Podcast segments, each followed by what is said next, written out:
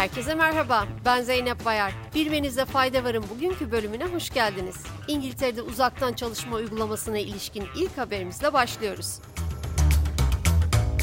İngiltere'de yeni tasarı planı ile esnek çalışmanın kalıcı hale getirilmesine yönelik çalışmalar sürüyor. Küçük İşletmeler Bakanı Kevin Holloway, konuya ilişkin yaptığı yorumda personele çalışma yöntemleri konusunda daha fazla söz hakkı vermek çalışanları daha mutlu ve üretken hale getirecektir dedi. Ancak politikacı Ian Duncan Smith, küçük işletmelerin zararına olacağını öne sürdüğü bu uygulamanın olumlu etkilerinin olduğuna dair hiçbir bilimsel kanıtın bulunmadığını söyledi. Çin'deki Covid-19 kısıtlamalarında yeni bir gelişme yaşandı. Pekin yerel yönetimi 6 Aralık itibariyle süpermarketler, ofis binaları ve birçok halka açık mekandaki Covid test yükümlülüklerini kaldıracak. Ancak şehir sakinlerinin barlara, restoranlara ve okullara girmeden önce son 48 saat içinde alınmış PCR testlerinin negatif sonuçlarını sunmaları zorunluluğu kaldırılmadı.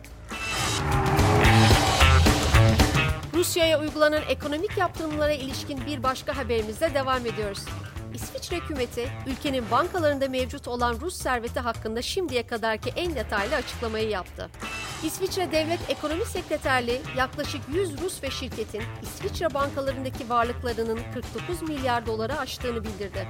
Ayrıca yaptırım uygulanan miktarın İsviçre'deki tüm Rus varlıklarının yalnızca bir kısmını oluşturduğu belirtildi. Haberimiz Neuralink'ten. Elon Musk'ın beyin implantları konusunda çalışan firması Neuralink, ürün testleri sırasında hayvan haklarını ihlal etme iddiasıyla federal bir soruşturmayla karşı karşıya kaldı. ABD Tarım Bakanlığı, federal savcıların Neuralink'in hayvan refahı yasasını ihlal ediyor olabileceğini söylemesinden sonra bir soruşturma başlattı. Ayrıca Neuralink'in hayvan testlerinin gereksiz acıya ve ölüme neden olduğu iddia edildi. Üretilen her üründe ve yapılan her deneyde hayvan haklarının gözetilmesinin artık bir zorunluluk olduğu hatırlatmasını yaparak bilmenizde fayda varı noktalıyoruz. Yarın tekrar görüşmek üzere. Hoşçakalın.